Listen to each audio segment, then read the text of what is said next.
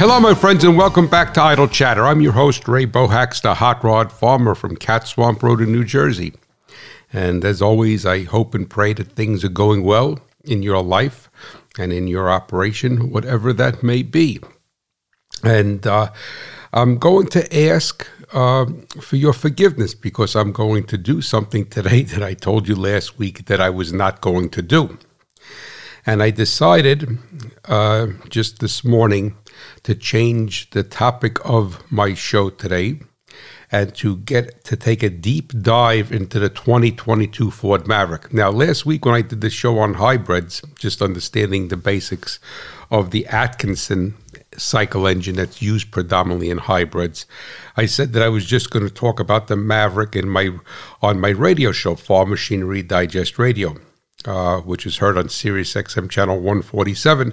And if you don't already know it, every week it also it lists one week after it airs on satellite as a podcast. So you don't have to have Sirius XM to listen to that. And, and I, as I said to you last week, I would greatly appreciate that you would to listen to both Idle Chatter and Farm Machinery Digest Radio as a podcast because they both have educational content. And I know I'm asking a lot of you, I'm asking you to spend sometimes close to two hours a week listening to this guy, but God willing, it has enough merit to it that the content has enough merit that you will find that it is worth your investment. So what I so I said I was going to do that, and then when I did the radio show, and I said to myself, that you know, I really couldn't take a deep enough dive into this Maverick on the radio show. And the, and the reason being is that the radio show is 24 minutes. It's a half hour radio show, has six minutes worth of commercial breaks. So it has 24 minutes of actual talking time. Whereas on the podcast, Idle Chatter, uh, much to your chagrin probably, that I could go much longer than that. And I try to not to go much more than 65 or 70 minutes on idle chatter. So I know that it's a, a burden if, to you to listen for that long in most instances, and I don't blame you. But based upon that, so if you say, let's say, let's say 25 minutes instead of 24 for easy arithmetic, and let's say idle chatter, I could go 75 minutes, it gives me three times the amount of opportunity to, to better represent something to you than the radio show does. And in this, and in most instances, that is not an issue. But when it comes to something like a road test like this, and and specifically the Maverick, that I want to do a good job of representing it to you, to my audience. So that is what today's show is going to be about. I'm going to take a deep dive into the Maverick. Now, if you listen to both shows, I am so appreciative of it right? And if you listen to uh, the Farm Machinery Digest Radio, you're going to hear some overlap, but I'm going to be able to. So that's uh, that's going to be the the. Um, what in, in, school? What used to have those those not crimp notes? I forgot what they used to call those those little books that like uh, that gave you the synopsis of a of a novel. I forgot what they called them and they used to, and you, if you read those, you knew more or less what the novel was about, but it wasn't the whole novel. It was the it was the bullet points, right? So the radio show is the bullet points, and I know a lot of listeners do uh, tune in on the weekends, and I appreciate that. and so it's it's a little bit of overlap, but it's not gonna it's not gonna be the same. Of course, I'm going to get into more detail with things. So that is that, and I thank you for allowing me to do that. But as I always say, I want to give you the most information possible and to have a excuse me a transfer of knowledge. And that's what it's all about. Because if there's no transfer of knowledge, and if you try to rush a transfer of knowledge, and it's uh, it's not. Sometimes you give the person just enough information to get them in trouble, right? You'd be better off without it. I'm just gonna take a drink of water here. Five minutes into the show, and the throat's given up already. Not that good. All right, so that is basically that, and I want to thank you so much for for in uh, for entertaining that and allowing me to do it. Now I have to give some pins in my map, and I'm going to give a pin in my. Uh, I, I'm not. I they gave me the pin, I should say, and I'm just putting the pin in my map. So I want to thank Mr. Gary Rankin from Gardner, Kansas. And Mr. Tim Hunt from Newark, Ohio. And they both reached out to me. They went to the website, farmmachinerydigest.com, and they filled out the form, which is the best way to enter the contest for the free Hot Rod Farmer license plate. Right, well, if it's a contest, it has to be free, right? Can't say, oh, you won and you got to pay. So I want to thank you so much for that. and then we have two winners, obviously two winners every week. Not obviously, that's what we've been doing. And I need Mr. Derek Schmucker from Hutch- Hutchinson, Kansas, and Mr. John Tyznik, T Y Z N I K, from Holyoke, Colorado, to both reach out to me at Hot Rod Farmer, or just go back, go to the website and fill out that form so I could have your mailing address, and I will be able to get those Hot Rod Farmer license plates out to you ASAP. So I greatly appreciate you entering the contest, and I I am honored to be able to send those license plates to you. A uh, couple of updates here on the farm. The other day, excuse me, uh, the other day we received 4.04 inches of rain. I'm just going to do the dragster here for a second, try to clear this throat up so I can keep going. Hold on.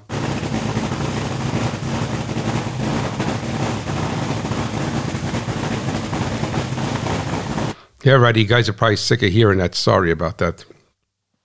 But uh, we got 4.4 inches of rain in just about two hours. So it was a lot of rain that came down. And then subsequently, it slowed down a little bit. And then we ended up getting just under five inches that evening. And uh, but it took about another two hours to get the, uh, next three quarter of an inch. But we got so five inches of rain, and uh, thank God I'm no till, and thank God I had a lot of um, biomass on my soil from my cover crop to dampen it because with, my soil structure it's a low CEC soil and but with the uh, the type of clay I have and it's much better now.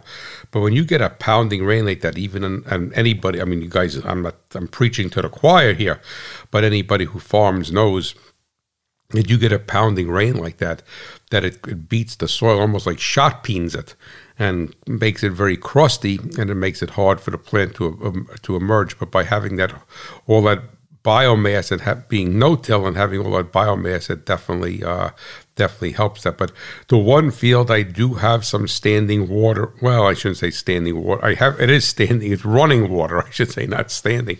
It's I guess in Texas they call that live water. I think they call it live water down there but it's moving water because the way that field is is that um, it's the other side of the road is the mountain, and I mean it's not the Rocky Mountains, but it's a pretty good mountain for New Jersey, and there's a lot of rock there.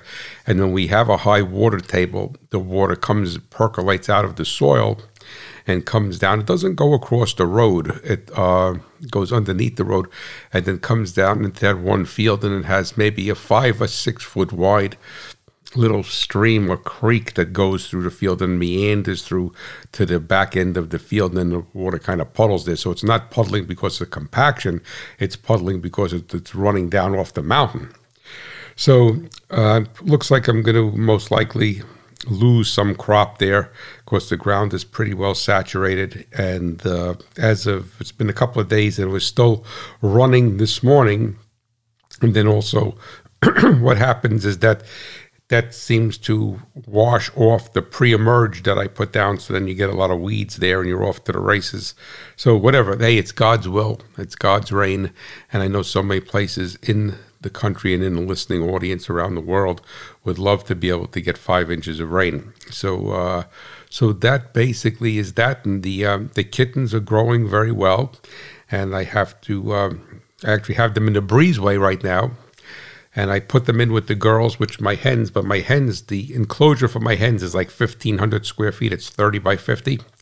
And uh, it's like a, looks like a teepee. So it's triangulated, about eight or nine feet high in the middle. Not that it makes any difference to them. But I, when I built that years ago, my friend Jake, when I got my hen Emily, and uh, I used cattle wire, red brand, red brand brand cattle wire, and I did not use chicken wire because I knew that, and good thing I did do that because uh, it was two days old, the pen and a bear climbed it. And with that cattle wire, it was 100% fine. I didn't use chicken wire because I was not concerned with something that small. Is not was not going to hurt the hens. I was concerned with either a fox or a or a um, a bird of prey coming down and getting them. So that's why I used the used the, the cattle fencing. So, but the kittens could still fit through the cattle fencing. So I have to uh, hopefully the next day or so buy some chicken wire and just Mickey Mouse it over the bottom of the pen so the kittens can't fit through there, and then I could put the kittens in there without babysitting them and that'll make life a little bit easier and they need to be outside more than they are right now and be in god's creation so that is what I'm hoping to do. Uh, then maybe even this when I get done recording this show. So that is that. Let me look at my crimp notes, my cheat notes here to see what else I had, and that's that. So I'm moving my papers around, and uh, you know, sadly, I uh, this is just some a, pers- a personal note, and it's it's it's sad because you know, as a young man, I saw, and this has nothing to do with cause or anything. And believe me, I'm not, I'm not trying to push anything on anybody. That's not my style but um, not my style whatsoever. And, and, please also know that I am by no means trying to say that I'm a know-it-all or what have you. I'm I'm, I'm just an everyday guy like you, the person that's listening. I'm no better, no worse than than anybody else. No smarter, no or probably dumber than everybody else. I, that's not. I probably know less than everybody else that's in the audience. But as a young man, I came to see most of my family, my wife's side has a, had my wife had a lot big family, and my side was the polar opposite. So as a young boy, I, I experienced a lot of a lot of death, a lot of people dying, and I came to came to the conclusion. I, I don't know, maybe I was 10, 11 years old. I don't know, remember, but I was a young boy, not quite a young man yet, and I came to the conclusion, from my way of thinking, that an extended that an illness uh, a short illness or extended illness before someone passes away is a blessing. And so many people say that they, oh, they, you know, they hear of somebody just dropping dead to be crude, and they say, oh, that's how I want to go. And I, you know, I that that always bothered me. And as a young boy, I said I did see that, that I that I didn't feel that that was the proper way, because it doesn't give you a chance to say goodbye. It doesn't give your loved ones a chance to say goodbye. It doesn't give you the opportunity to make to make uh, your peace with the Lord, and it doesn't give you the opportunity to savor those last days or months or what have you. And uh, and I always felt, and it was always my wish in my heart, that when it comes time for me to go to the Lord, that the Lord allows me to have some sort of extended illness, even if it means suffering, but just so that I could have that closure to things. And and uh, I just think it's very I I believe it's very important. So, but you could obviously choose to feel some uh, feel uh, feel otherwise, not elsewise, otherwise. But sadly, this past couple of days, we found out that a, a lady down the road, and they've been here for many, many years. They've probably a hundred families probably been here for close to a hundred years. They had a small farm, and she went into the hospital for a colonoscopy, and she never came out. And I, you know, was and the family is obviously just devastated by that, and rightfully so, because it's like a car crash. And then again, then this morning, I went to where I go for breakfast, and uh, the person who works it says to me, takes me on the side, or as soon as well, there was nobody there at five o'clock in the morning. Doesn't you know, just comes over to me and says may "I have some sad news," and I said, I didn't know what to expect. And, uh, they said, Peter died. I said, Peter died, and he was the owner of the establishment. And he went down to Florida with his family to visit some other relatives, and he was only 57 years old. And he got a massive heart attack, and he, he dropped dead. So it was uh, very, very humbling the past couple of days to see these two people that I knew that totally car crash type of passing. And, uh, and uh, just how devastated those families are and the people who loved them and knew them. I mean, it's uh, there's no closure to that. There's uh, it's just terrible, terrible, and that's why like I said, I'm not you know pushing anything on anybody whatsoever, but that's why if you you know if you are a person of faith and walk with Jesus, then you know the Bibles tell us that you know we need to seek the Lord while we could still find Him. And I'm not going to be judgmental. I do not know what these people's those two people's hearts were, but I pray and I hope that they did know the Lord before that that happened to them. And sadly, the lady who lived down the road, her family is still there. They also were excavators. And years ago, maybe 30 years ago, it's how time flies by, they were doing a, they were redoing the septic on their own property in their own farm. I mean, that's what they did for a living. And the one son, there was two, there's two sons. The one son went into the hole. I don't know to with a shovel to clean it out or do something, and it collapsed on him. And obviously, in a situation that's like being buried in a grain bin, but I guess I don't think one is worse than the other. But you can't go in there with the backhoe and start to dig out. You have to dig them out by hand. And uh, he did survive, but he was uh, they had to air airlift him out of the farm, and uh, he did survive. And he, um, but he does have brain damage and is not the man that he was 30 years ago before he decided to go into that into that hole and clean it out with the shovel while his brother was operating the backhoe. So sadly, uh, the father, who was quite elderly, has him to take care of because he cannot take care of himself, and then the loss of a loss of the um, of the wife, the unexpected loss of the wife. So it's terrible. And the man who, from the um, place where I go for breakfast, he has a uh, a Down syndrome daughter that his wife has. It's a terrible challenges, challenges of life. So, uh, but that is uh, that's why we have to have faith. So we can't uh, we can't go on without that. But thank you for allowing me to share that with you. And then uh, so, and I'd like to share one other thing, if you don't mind. And I hope I hope this doesn't turn you off, but I found I found this wonderful story. Now, I did not write the story.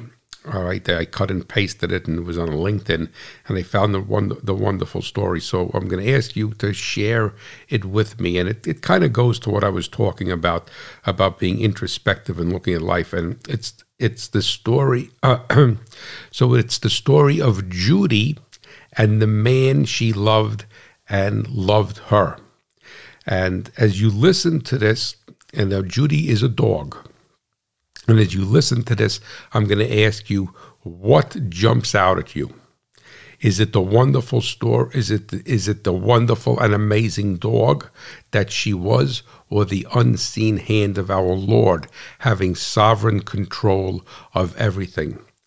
Is it God honoring the love and bond between man and animals, or is it in your mind just an amazing story? You know, in in life, most things are either much more than they seem or much less than we give them credit for. So there is a greater depth to life than we often recognize, sadly. So what I'm going to do is I'm going to I, I'm, I'm going to ask you to ask the Lord to give you to give your heart eyes to see His will and His majesty in all. As I read with you the story of Judy, it's not long, and then we'll get into the Maverick. Judy, a purebred pointer, was the mascot of several ships in the Pacific and was captured by the Japanese in 1942 and taken to a prison camp. So the actual Japanese captured her and took the dog to a prison camp. There she met aircraftman Frank Williams, who shared his small portion of rice with her. Judy raised morale in the POW camp and also barked when poisonous snakes, crocodiles, or even tigers approached the prisoners. When the prisoners were shipped back to Singapore, she was smuggled out in a rice sack, never whimpering or betraying her presence to the guards.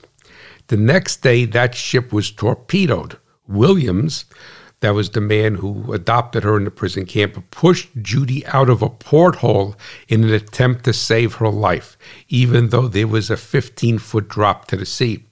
He made his own escape from the ship, but was then recaptured and sent to a new POW camp. He didn't know if Judy had survived, but soon he began hearing stories about a dog helping drowning men reach pieces of debris after the shipwreck. And when Williams arrived at the new POW camp, he said, I couldn't believe my eyes. A scraggly dog hit me square between the shoulders and knocked me over as I walked through the gate. I'd never been so glad to see that old girl. They spent a year together at that camp in Sumatra. Judy saved my life in so many ways, says Williams, but the greatest of all was giving me a reason to live.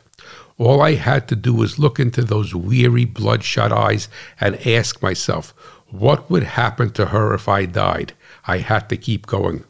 Once hostilities ceased, Judy was then smuggled aboard a troop ship heading back to Liverpool. In England, she was awarded the Dickin Medal, the Victoria Cross for Animals, in 1946. Her citation reads For magnificent courage and endurance in Japanese prison camps, which helped to maintain morale among her fellow prisoners, and also for saving many lives through her intelligence and watchfulness. At the same time, Frank Williams was awarded the PDSA's White Cross of St. Giles for his devotion to Judy. Frank and Judy spent a year after the war visiting the relatives of English POWs who had not survived, and Frank said that Judy always provided a comforting presence to the families. When Judy finally died at age of 13, Frank spent two months building a granite and marble memorial in her memory, which includes a plaque describing her life story. So thank you so much for allowing me to share that with you, and I hope that it touches your heart and has you look introspectively to that times the mysteries of life are not truly mysteries. They're the hand of God working in an unseen way.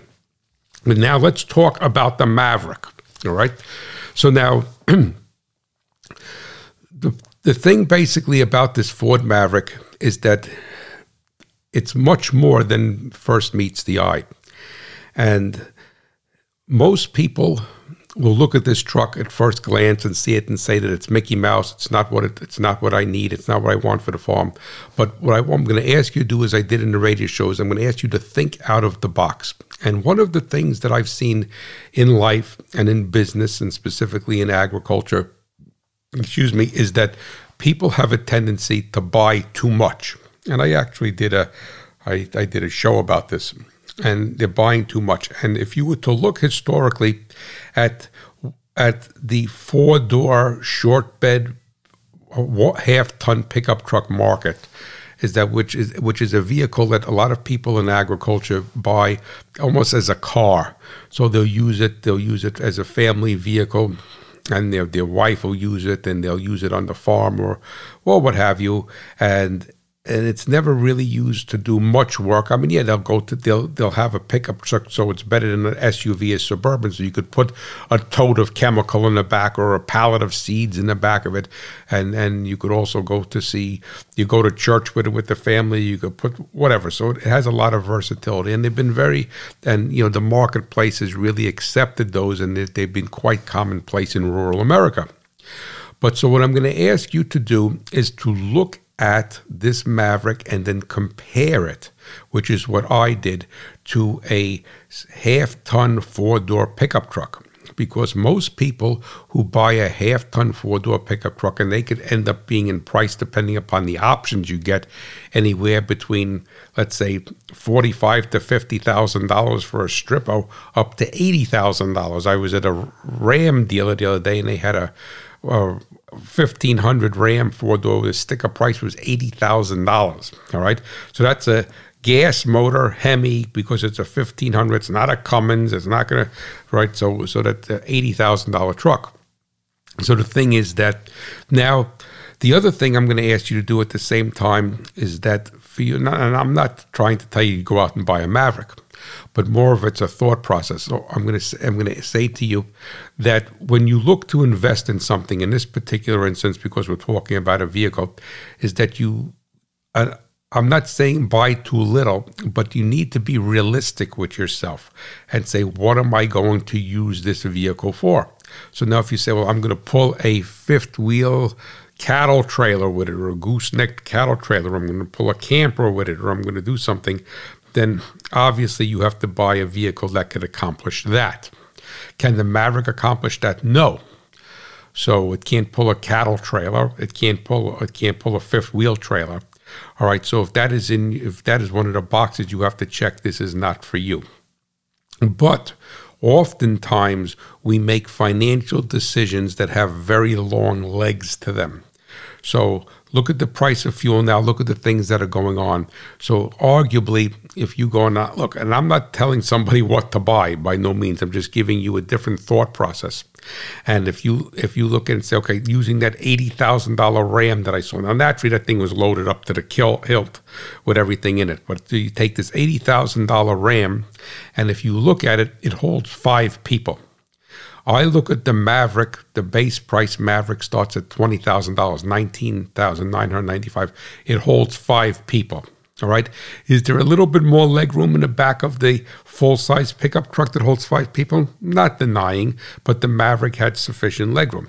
If you look at if you look at the Mav if you look at the four door half ton pickup truck, all right, that's going to have a short bed, cargo bed usually a six foot bed or sometimes a, five and a half foot bed. Well, the Maverick has about the same size bed. If you put the tailgate down, it's six foot, so it's about a five foot bed, which is really not that much different than that big pickup truck. All right, so that's the next thing we have there.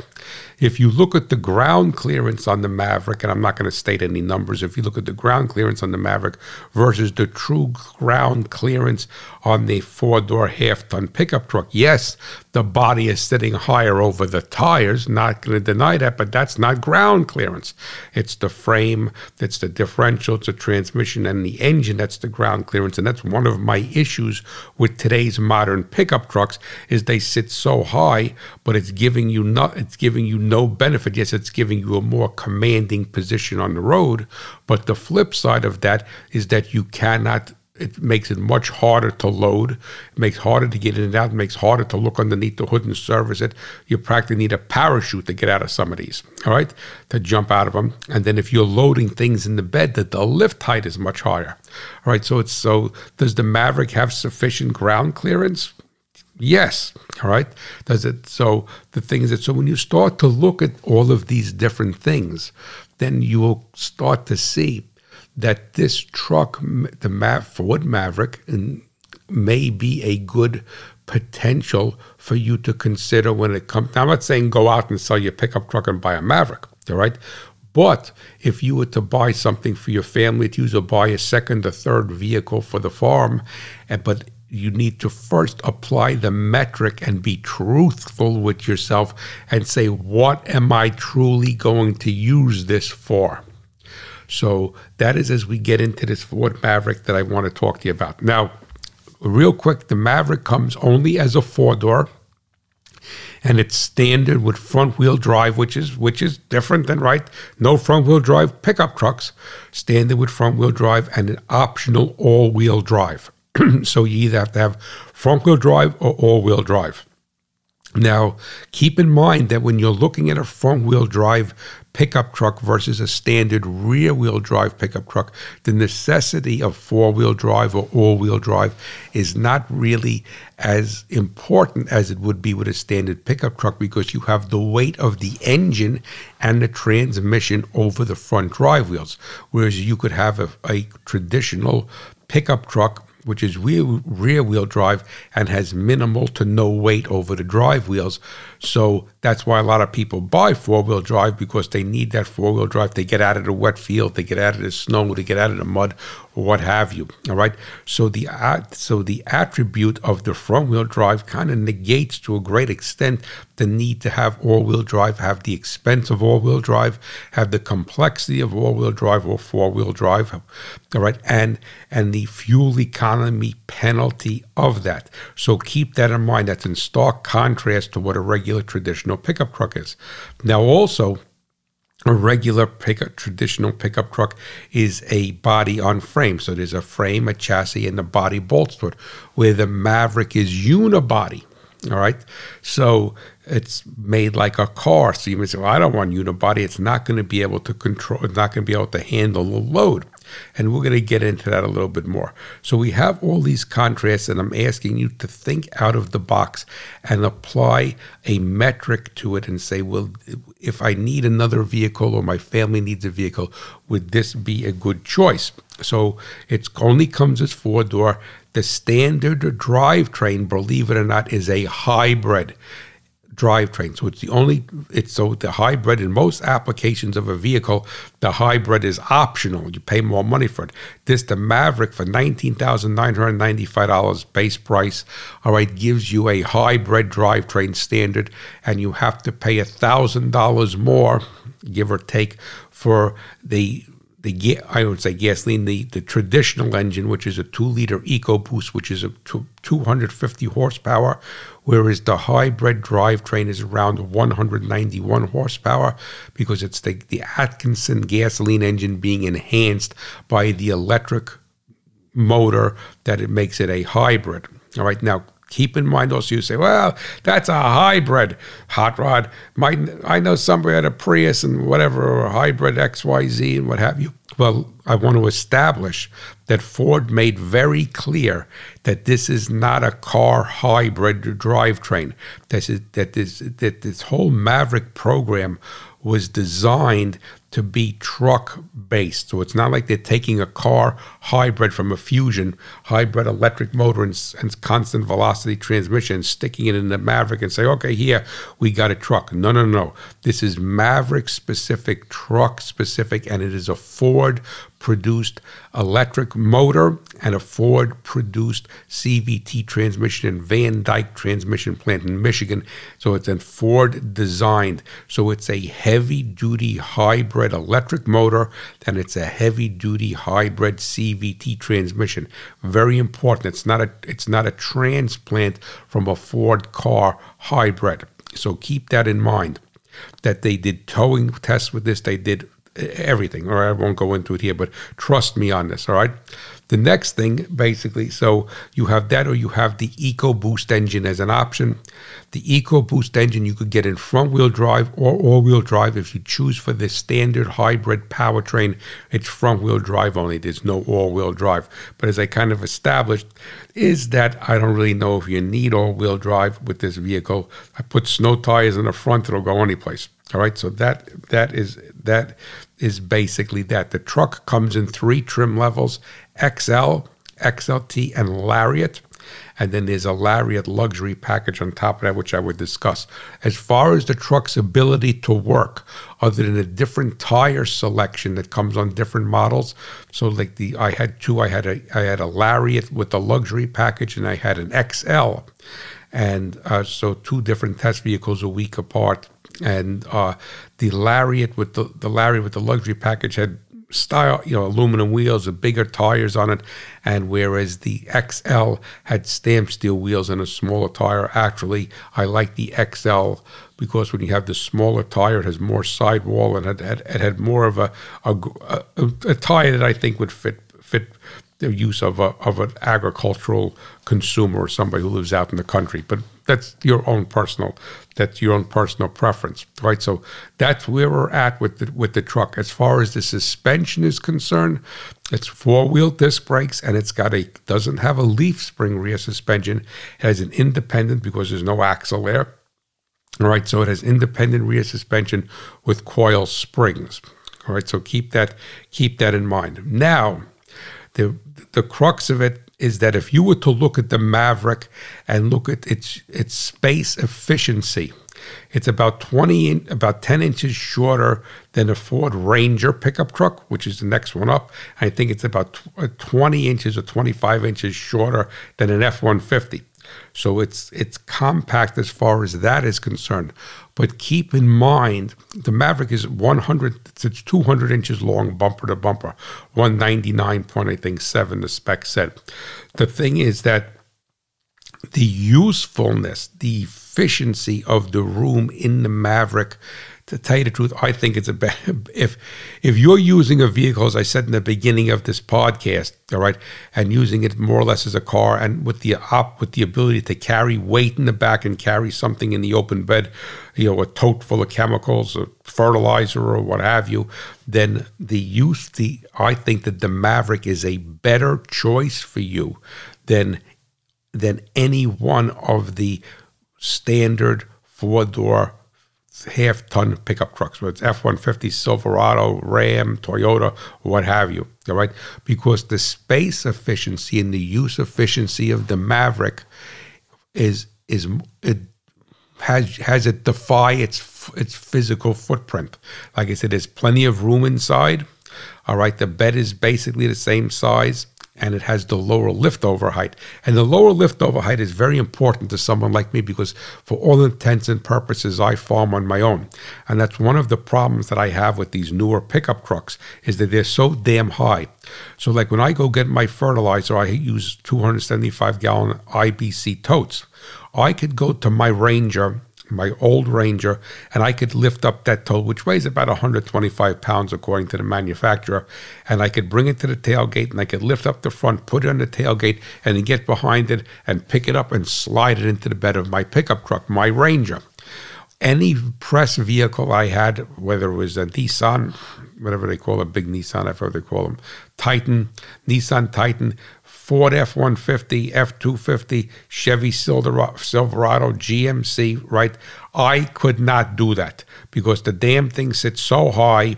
And then I could not even, and I'm about 5'10, 5'11. If I were to drop something in the bed of the truck, I could not reach it or from I have to either climb up in the bed or get a ladder. I mean, little step stool, and then they sell you a step to go in the back bumper. So to, useless, useless height to me, and it's very important because I could I could load my Ranger by myself. Whereas even if I'm loading bags of seed, that I would need two people with a higher pickup truck to accomplish the same task. Because with my Ranger, I could pick it up over the side and put it in. All right. The Maverick has a very low lift height like my Ranger.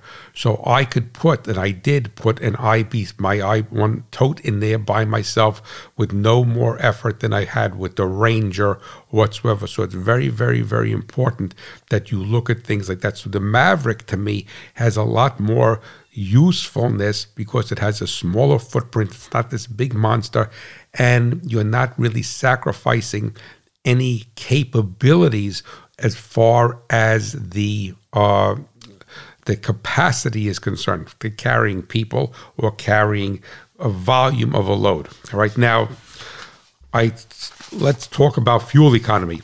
Now the Maverick, I had two of them. I had a and you know with gas, I just paid five dollars a gallon for gas here in town, four ninety nine nine, and it's heading north.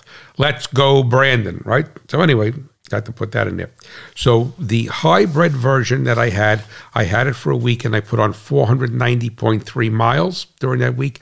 During that time, as I said in last week's show, it went 167.2 miles on electric power. And for the 490.3 miles, I averaged 48.8 miles per gallon, which is phenomenal. And I think that's something that we often don't look at in agriculture, but people look at in the trucking industry, the transportation industry, is they call it cost per mile.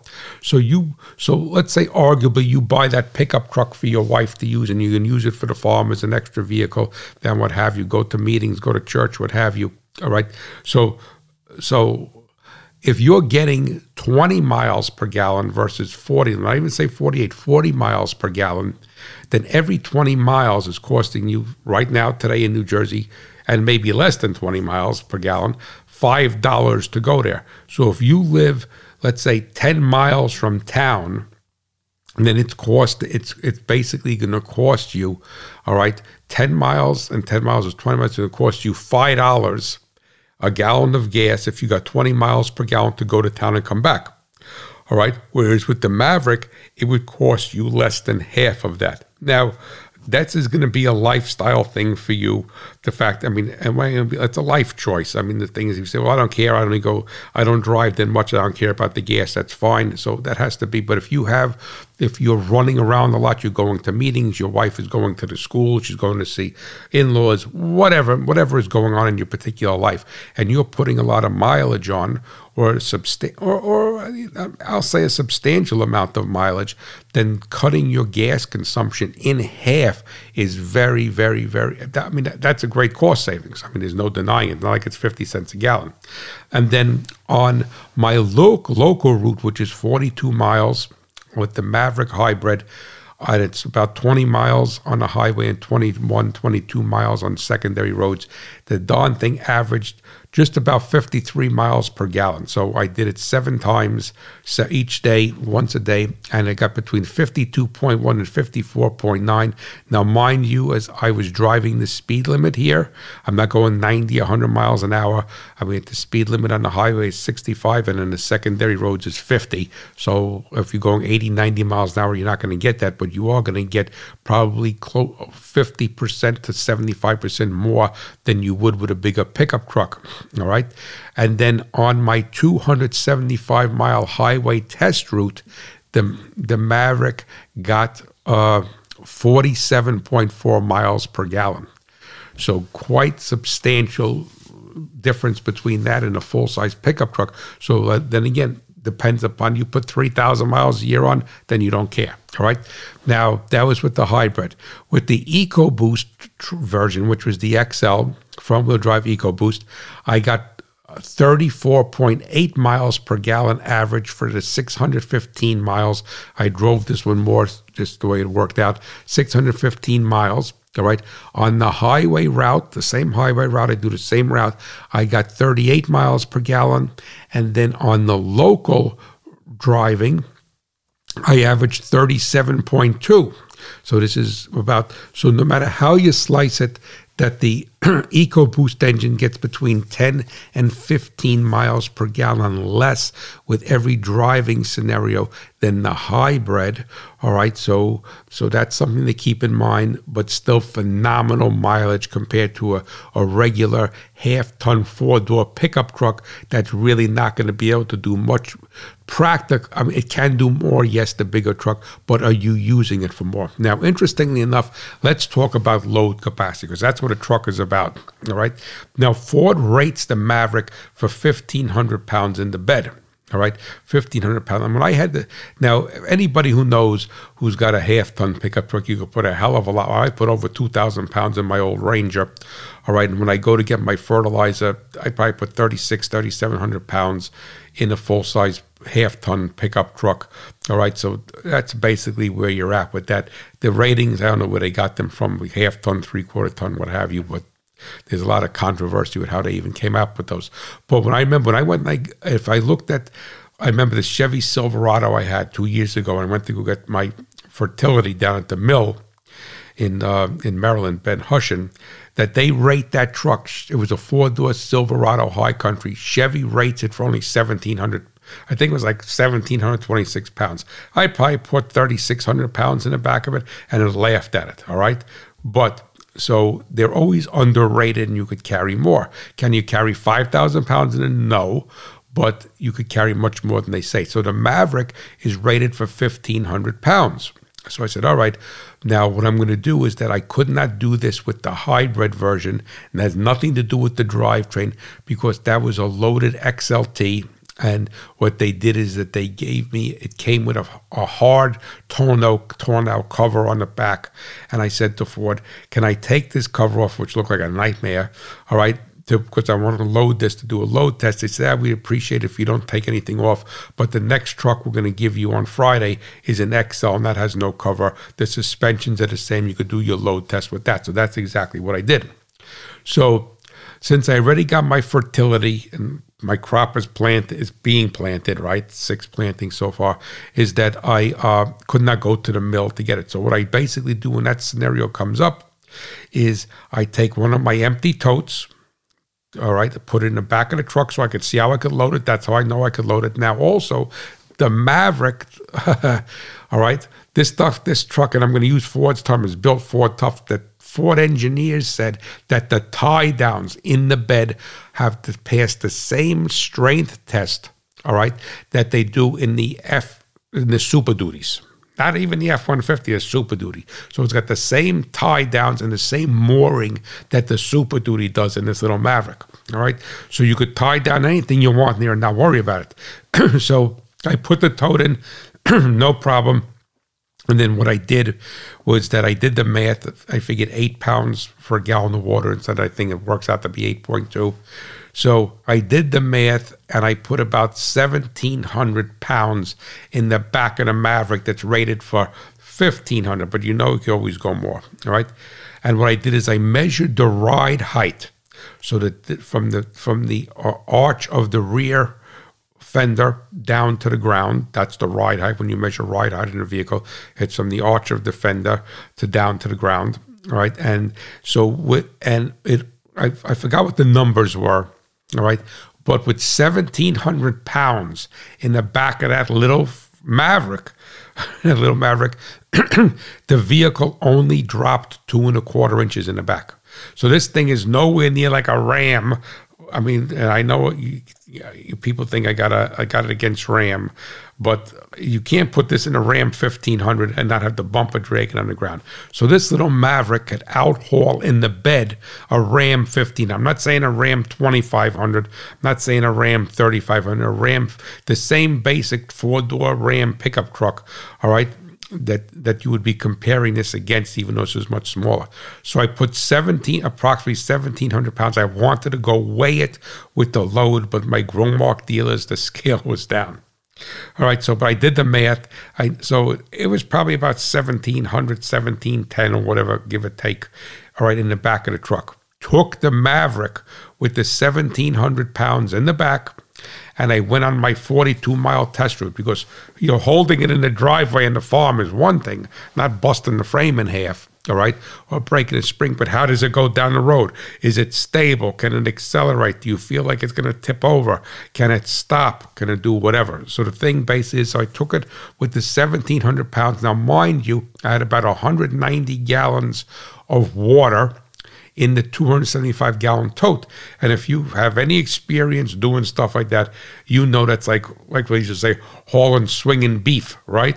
In a, uh, in a in, in a semi where it's, it's, swinging and moving all around. Whereas if the tote was full, then it wouldn't be swinging all around. So this is actually the worst case scenario, having something sloshing around. Because if you put 1,700 pounds of a pallet of even liquid some kind of chemical in jugs. It would not slosh around. And if you put a, a pallet of seeds in the back of dry fertilizer, it's not going to slosh around. So the Maverick handled this unbelievably, right? I mean, it did not feel light in the front. It was only front wheel drive. The brakes were fantastic. All right. I mean, obviously, you're not going to go 90, 100 miles an hour with it. The brakes were fantastic. The even the vehicle felt very stable, even though the water was sloshing around. I was able to go down the highway with no problem at the legal speed limit get off the exit ramp, no problem, and take the secondary roads with no problem whatsoever. I could have actually taken that Maverick, metaphorically driven it to California with that load and not white knuckle. I mean, on the highway, I even took my hands off the wheel for a second just to see how she's going to track with the weight in there, even with the with the water sloshing around. She tracked true. I mean, you could feel it going from side to side. All right, but it, it tracked true. So in essence, this thing could work. All right, this truck can work. And believe it or not, with the 1,700 pounds in the back, all right, in the back, uh, on my 42 mile test route, all right, my 42 mile test route, where I was averaging 37.2 empty, came in at 34.2 miles per gallon. Unbelievable. And they must have a very, very aggressive. This was the two-liter EcoBoost engine, and it must have a very aggressive fuel shut-off algorithm.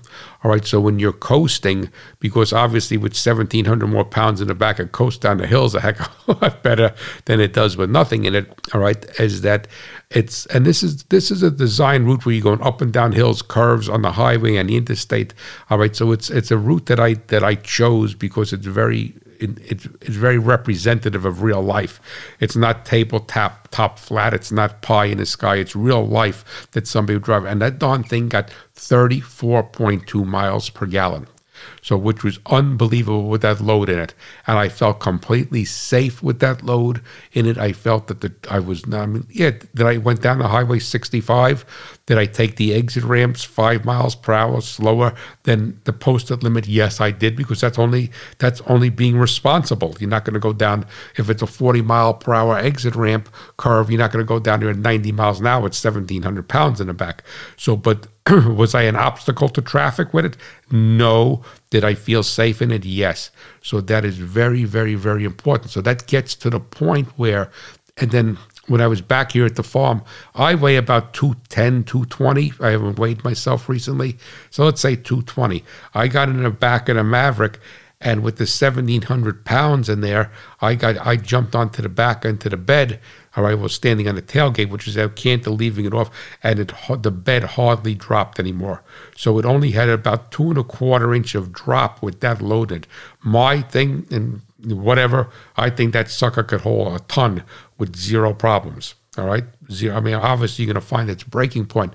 So to get back to my original thought is that can this? So if you're buying a half ton four door pickup truck for 50, 60, 70, 80,000 dollars, whatever it is, all right, and you're saying you're using it as a vehicle and you're saying you're using it as a secondary vehicle on the farm or you're an agronomist or you're a seed salesman or a chemical salesman. So I got to deliver a pallet of seed to somebody. Well, yeah, you're going to put 4,000 pounds in the back. No, you're not going to, like you could a half ton pickup truck. Not going to deny that, right? But you have to look at it and say, how often do I put 4,000 pounds in the back? And if I never put 4,000 pounds in the back and the most I put is 2,000 pounds or 1,500 pounds or 1,000 pounds, then you're paying a lot extra for that truck for whatever. If that's what you want, God bless you. But now keep in mind that the loaded Maverick I had, the XLT luxury package, not XLT, Lariat with the Lariat luxury package, came in at about $38,000. And if that had a moonroof, heated seats, heated steering wheel, like I said, too much, too much garbage in it. I was going to say another word, but too much garbage in it. All right. I mean, yeah, it could still do the same work. So let's use that loaded truck versus that loaded Ram I saw the other day. And, and they're all nothing against Ram. I mean, you buy a loaded uh, F 150 four door, they're $80,000. You buy a Chevy, they're 80 basic. This Maverick, the loaded Maverick, is 50% of the price of the loaded four door pickup truck that you may be buying for your personal use and for your farm. Right? So now say, well, I'm not buying a loaded one, hot rod, I'm buying a $40,000 one. Well, then you look at the XL that I used, all right, that I did, that I had here. That was starts at 20000 put $1,000 for the EcoBoost engine, you're $21,000. All right, so it's still 50% of what that. So if you, took, if you got a base four door pickup truck versus the base four door Maverick, no matter how you slice it, loaded or base, that you are still 50% of the cost, double the fuel economy, double the fuel economy, all right, that you would get with the with the other truck. And like I say, based upon your use, all right, are you buying something that you are not going to use with that big truck? And to tell you the truth, I would probably say that I'll pick on the F 150 because it's Ford to Ford, is probably 90% of the. Ford don't want to hear this, right? Because uh, they make a lot of money on those trucks. But I'd say 90% of the people who buy a low, uh, some semblance of a four door F 150, all right, or four door Silverado, whatever we'll say F 150, all right, would have been a much smarter choice to buy a Maverick than that. I mean, obviously the Maverick didn't exist, but that's how phenomenal that this little truck is and how capable it is. So for me, it's a very capable vehicle because if I were to buy anything larger, I would not use that capability and I would not be able to load it and unload it by myself, which is a big obstacle when you are a single person farming. Single meaning not single that I'm not married, but single that I don't have anybody here farming with me. Now let's talk about some other stuff. Build quality was excellent. Fit and finish was excellent. I am disappointed that it, it, was assembled in Mexico. I'm hoping that they're selling so many of them that they that they make them in another plant, also two plants, but whatever. All right. The ease of service under the hood, spectacular with both the hybrid or, you know, so many vehicles today. To change a simple headlight bulb is a nightmare. You got to take the front fascia off. You could open up the hood in the Maverick. If you're going down a road, you're on a road trip someplace, a headlight burns out. If you reach down there, you buy a headlight bulb, you twist the fitting, and you put the bulb back in. And you know, and if you ever had to change a headlight bulb on a lot of these new vehicles, that that is really a great plus because I mean I was once out in Ohio with my Fiesta. It's not that bad. You don't have to take the fascia off, but it's not that. It's, I mean, it's a lot of cursing a Christian man does. The Maverick. two minutes, you're changing a headlight bulb without any wrenches with your hands. Right. All right. The I spoke about the low lift light. I spoke uh, low lift height. All right. Now you're going to say, okay, Hot Rod, you're getting paid off by Ford because everything is so wonderful with this thing. It's a good Lord made it. Well, no, there's some things about it that I do not like. All right. Now, and they're minor, and one is major, but it's not a design flaw. All right, first of all, the fuel filler door I do not like because it's one of those you press it and then it releases by itself. I'd rather have a regular old fashioned type of door that closes that closes solidly. And the reason why I don't like that is because when I was loading the tote and filling the tote and securing the tote and putting stuff in the back, doing a load test, because I road test these vehicles as I as a farmer would be, right? I take it in the field with the load, and I did all that. I took it on the wet grass to see how it would take it with the load. All right, with the load, I have an embankment here in the farm. I wanted to drive up with it up the hill on the wet grass after the five inches of rain because I had 1,700 pounds in the back, which would be shifting weight off the front of the vehicle. Hey, is it going to spin the wheels? Is it going to be stuck? Who the hell knows, right? Zippo, baby. The thing that thing just like no matter what I threw at that little Ford, it just said to me like, "Hot rod, that's the best you got. You got to try better than this." All right. So what happens though is when you lean against the body to load the truck, if you happen to be loading where the or doing something where the fuel fill door is, your body presses against it and it releases it, and it becomes ajar, and then you have to close the the door. All right. The thing is that remember these are capless fuel systems. So if you leave that door ajar, eventually, if it goes through an evap test, it's going to fail and put the check engine light on. But you just have to make sure. So I really think that Ford just needs to do forget about little you push it and it's got a spring on it and it comes out. Just make a regular, you know, regular hinged fuel filtered fuel fuel fill door, and that problem is gone. right. The other thing is that I do not like the climate control. It's not a deal deal breaker for me. Uh, I like the old fashioned knobs. This one was all buttons. It wasn't that terrible to operate. It wasn't that. It's not as intuitive as knobs. All right, knobs you could be in a snowstorm or rainstorm and change it to, to frost or heat or whatever, and and just do it by feel. But what I did not like about it is that when you have it on vent for some reason probably only known to God and the engineers at Ford Motor Company, is that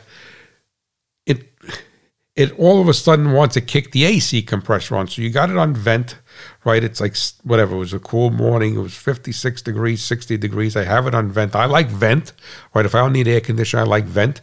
Have it on vent. Oh, so geez, boy, I got cold in here.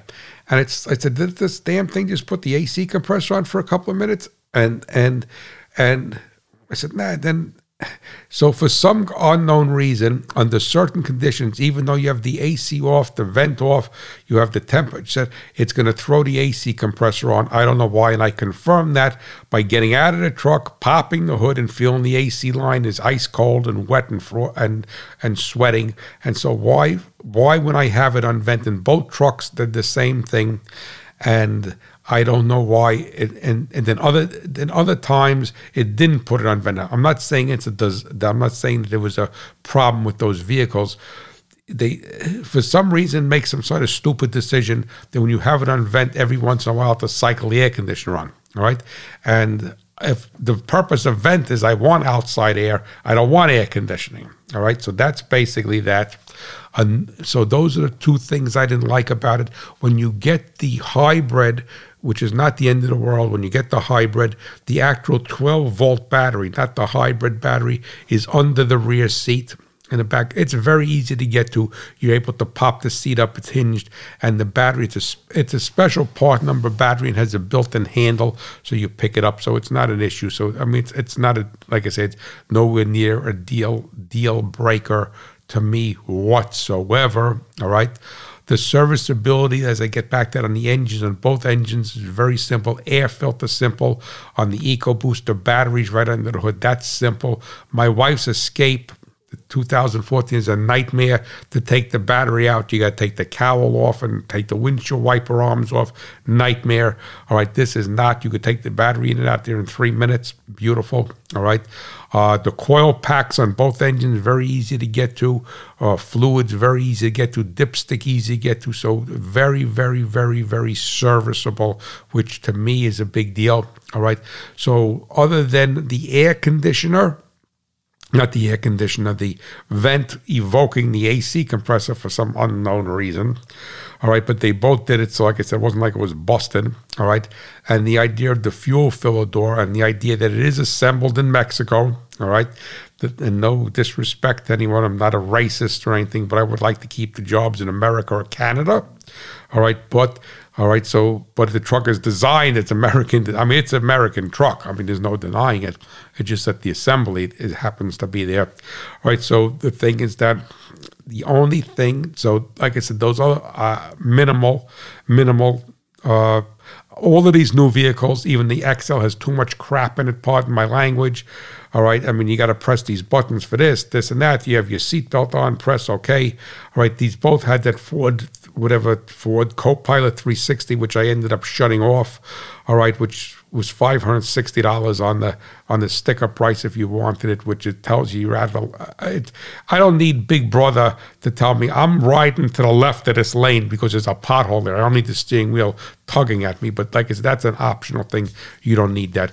But one of the marketing flaws that I really, really latched on to marketing, not design or manufacturing or engineering, marketing flaws with the Maverick for 2022 and hopefully they change it for 2023, is that now keep in mind I have a show on Sirius XM, right? And I'm not, obviously I'm not bragging, but I like to be able to get into a vehicle and listen to the network rural radio that I'm on. Well, if you want a satellite radio in a Maverick, you have to go from the XL all the way up to the Lariat, all right, which is, and I have my numbers written down here, what the heck I do with them. Okay, here they are, all right. So you have to go up to a Lariat, and then you have to buy the Lariat luxury package. Now, this is a I'm going to say something freaking radio. All right, this is not not a motor. It's not a whatever. Now, so you have to buy the Lariat luxury package, and the Lariat luxury package is forty four hundred dollars. So now you have a $19,995 truck, which is the base price of the XL with the hybrid engine. To move up to the Lariat, all right, which is the same hybrid engine, we didn't put the EcoBoost in it yet. It's now 25,860 and then so that's $5,865 more to move up to the Lariat and then you have to buy the Lariat luxury package to get this, which is part of this satellite radio company, which is another forty four hundred dollars.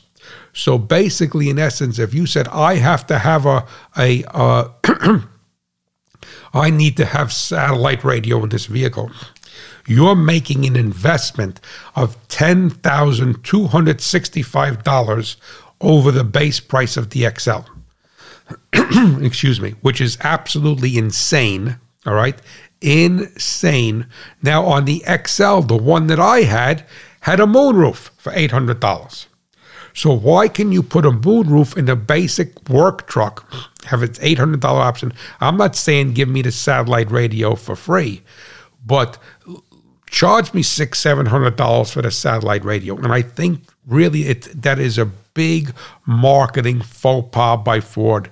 So in essence, now in New Jersey we have seven percent sales tax. So if you take $10,265 and add 7% sales tax, it's going to cost you $10,983.55, which is more than 50% over the base price of the XL truck. Now, granted, you're getting a lot of stuff in there for eleven thousand dollars. You're getting a moonroof. You're getting all this other stuff that you don't. I don't want that. I want an XL. I want an XL base work farm truck with a trailer hitch on it. I want the spray in bed liner and I want the satellite radio. I'm not looking for something for nothing, but for you to not make that an option on the lower trim levels and even on the upper trim level to have to put Uh, to buy a $4,400 luxury package. And you're saying to me, well, now, keep in mind, I'm going to get back to this for one, back for one second. I don't want to jade you. Is that the one I had, the Lariat, which was the hybrid, had the luxury, was thirty-eight thousand dollars. So it's fifty percent, like I said, versus an eighty thousand dollar pickup truck. But I don't want an eighty thousand dollar pickup truck. I don't want a forty thousand dollar pickup truck. And a lot of people in this audience, you're an agronomist, you're a seed salesman, you're a farmer. All right, you're buying this vehicle as a second or third vehicle on the farm. and you want to have satellite radio because you want to listen to rural radio because the terrestrial, it, you know, and I'll, and I, I'll say this, and you know, hopefully, I'm sure they won't hear it. But what if they do? Who the heck cares? I'm not politically correct. I don't think that Sirius XM is that great. I love rural radio not because my show is on it, because it, it talks to me. It talks to me as an American. It talks to me as a patriot. It talks to me as a farmer, as a person living in the country. All right. But the rest, they got like all these channels, most of them suck, between to tell you the truth. So it's not that it's not that Sirius XM is so good. It's that terrestrial radio, regular radio was so bad and I and a lot of people in rural America. I, mean, I could buy a I could buy a, a, farm tractor and get a Sirius satellite radio as an option. I don't have to buy a top of the line. I could buy other brands. You could buy a Chevy. I don't know whether it's a Silverado or not, and you could get it as an option. Maybe all right. And I know I could buy an F one fifty and get it as an option. I could buy a Transit van and get it as an option. Granted, it's probably a seven eight hundred dollar option, but I would pay that to have it the way I want. I'm not buying paying $11,000 and getting a whole bunch of junk in a truck that I want to take in the field and bring a, a, a and bring you know a, a, skid of seed to my planter and or, or, or cut a tree down and carry some firewood out. I don't. I want the rubber floor mat. I want the the vinyl upholstery. I don't want all that crap. So, pardon my language. But other than that, and which is a marketing faux pas. This truck is absolutely fantastic, and I would recommend it to anyone. All right, I, I would sincerely, like I said, I'm not getting anything from Ford. I don't even have my Ford stock anymore. I sold it, so there's no there's no skin in the game for me here whatsoever. But this truck is so impressive.